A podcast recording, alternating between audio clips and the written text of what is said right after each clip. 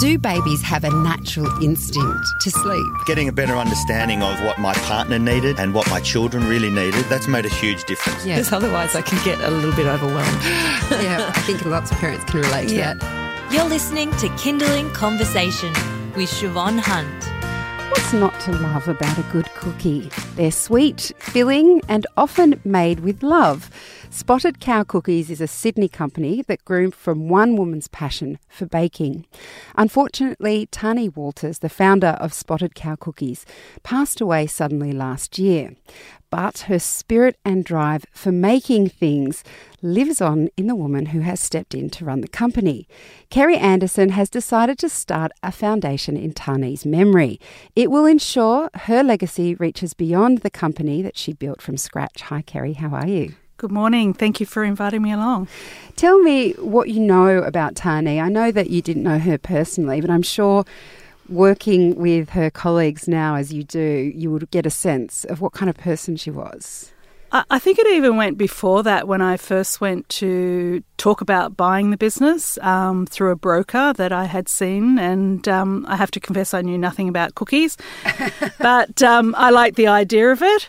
And um, I came, f- I come from a fashion background, and I figured I could put my set of skills to the same thing. And looking at it as a commercial viability of a business. But when I stepped through the doors, I have to say there was a real sense of Tahnee there, and it certainly instilled with all her staff. And I recall on the first meeting I had, it's the first time I've been to a business meeting where everyone involved was crying at the end of it. Oh. Um, and she really had a real passion and a real dream. And to be cut down in life so quickly and shortly, I sort of almost took it on. There was a similarity. I have one child. Um, she had one child. We were similar in age, similar in drive, and even people that have met me post taking over the business have said, You're a very similar personality to her. Everything's always, let's look at the bright side of things. Um, and how can we help kids not only with, you know, interesting, yummy, sweet cookies, but looking further than that of how we can nutritiously evaluate what we're giving to our children, be it at school or at home, and all those things. And that was one thing that Tahnee started with um, Kid Coco. And as we were sitting there in one of the last meetings before we signed off and bought the business, I it almost was like an epiphany, and whether it came from further above, but I suddenly came up with the idea of Clever Cookie because I know that Tahnee's, you know, main focus was her son, and you know, when you work hard and that's all for your children, um, that I wanted to be able to pass some of that on. So we decided to form a, a foundation called Clever Cookie Foundation. And the idea behind that is to raise awareness about brain cancer um, because it's becoming a more and more common occurrence. Um, so we are now looking at aligning ourselves with some of the leading brain surgeons in Australia to be able to talk to families that have suffered this tragedy um, and to be able to help pass on an education to their children that are that are left after such a devastating thing happens. The first recipient is of course going to be Tahnee's son. And so much so that we're now looking into having a clever cookie day where we are in parks and we hand out cookies for free or for a gold coin donation to try and raise more and more money to go towards, you know, finding a solution or treatments for this type of cancer. And part of what, I mean, the, the name Clever Cookie Foundation, which I love, Thank you. it is for um, uh, education. Like what you're doing is you're trying to raise money, as you say, it's going to go to Tahnee's son. And then after that, you're going to try and identify, I guess, the families most in need to support their children. Um, I mean, this might sound like an obvious question, but why is this so important to you? I think that you know we get very caught up in our lives, and it's not until you really reach into a community for for a moment. Um, even where the cookie clever cookie is based in Alexandria, the whole street was devastated by the loss of Tahnee, and and I think more and more as we get back to community based things, be it you know, helping out others, helping your neighbour, you know, there's always great ads for it, but actually doing it is something that I wanted to be involved in. And I guess, you know, I have been lucky enough to have a healthy daughter who's now just turned 21. She's in her third year at university. Um, you know, thank goodness we've had no health problems with her or, or anything like that. But that's not the norm anymore. And I think if you can be successful in business, I think it's wonderful to be able to give back to a community. And that's where we came up with the idea. You're listening to Kindling Conversation. I'm speaking with Kerrie Anderson from Spotted Cow Cookies. She took over the company after Tahnee Walters, the founder, passed away last year of brain cancer. We were talking about the Clever Cookie Foundation, which is what Kerrie has set up to try and um, continue Tahnee's memory and try and support families who might experience a similar loss. Um, now, I just touched on uh, the fact that it's an education fund. Does this is this something that you see being about you know high school or university? Whereabouts are you placing this idea? We haven't set any hard and fast boundaries around it, and I think it'll be more about assessing it on a case to case basis because you never know when a tragedy like this is going to strike, and rather than prolong, you know, because if a child's only younger, it may just be what they need that support as a, as a scholarship type thing at that particular time in their life.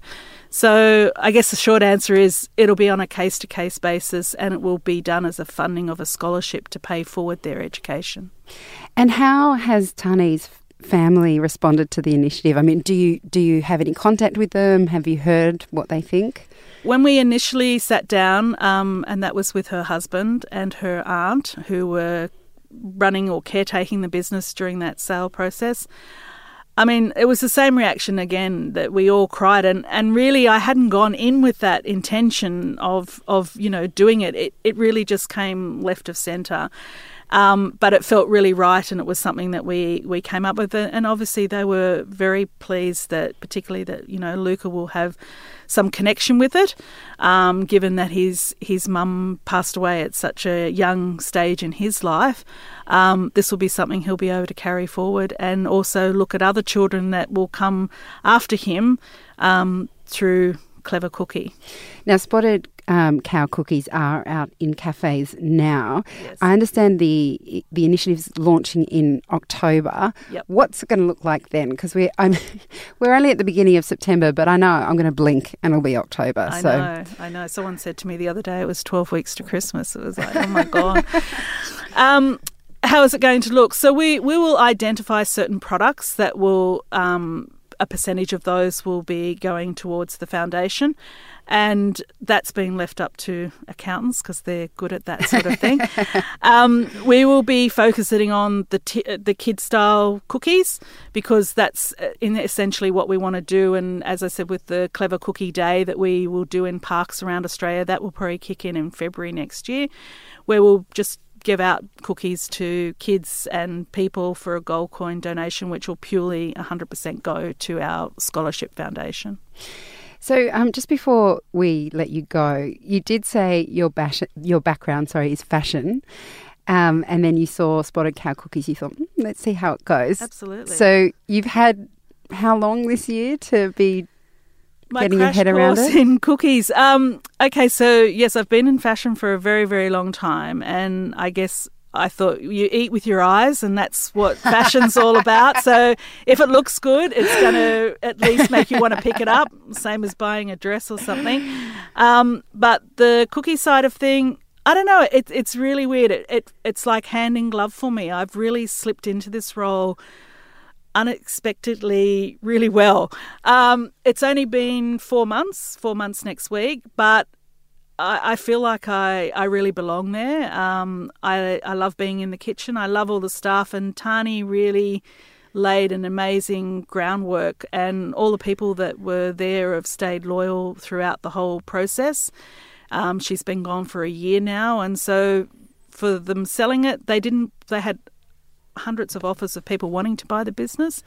They wanted to pass it on to somebody that didn't just absorb it into a massive big company and, you know, churn and burn it sort of thing. Um, they were waiting for the right person to come along. So I was that lucky person. Um, so, yeah, so I look forward to carrying that torch forward. That's such a lovely story. And around cookies of all things. I know. Kerrie, thank you so much for coming in. My pleasure. Thank you for having me.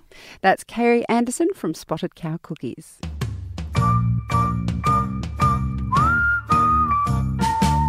You've been listening to Kindling Conversation. If you enjoyed it, there's plenty more where that came from. Find other stories and interviews at our website. Just head to kindling.com.au.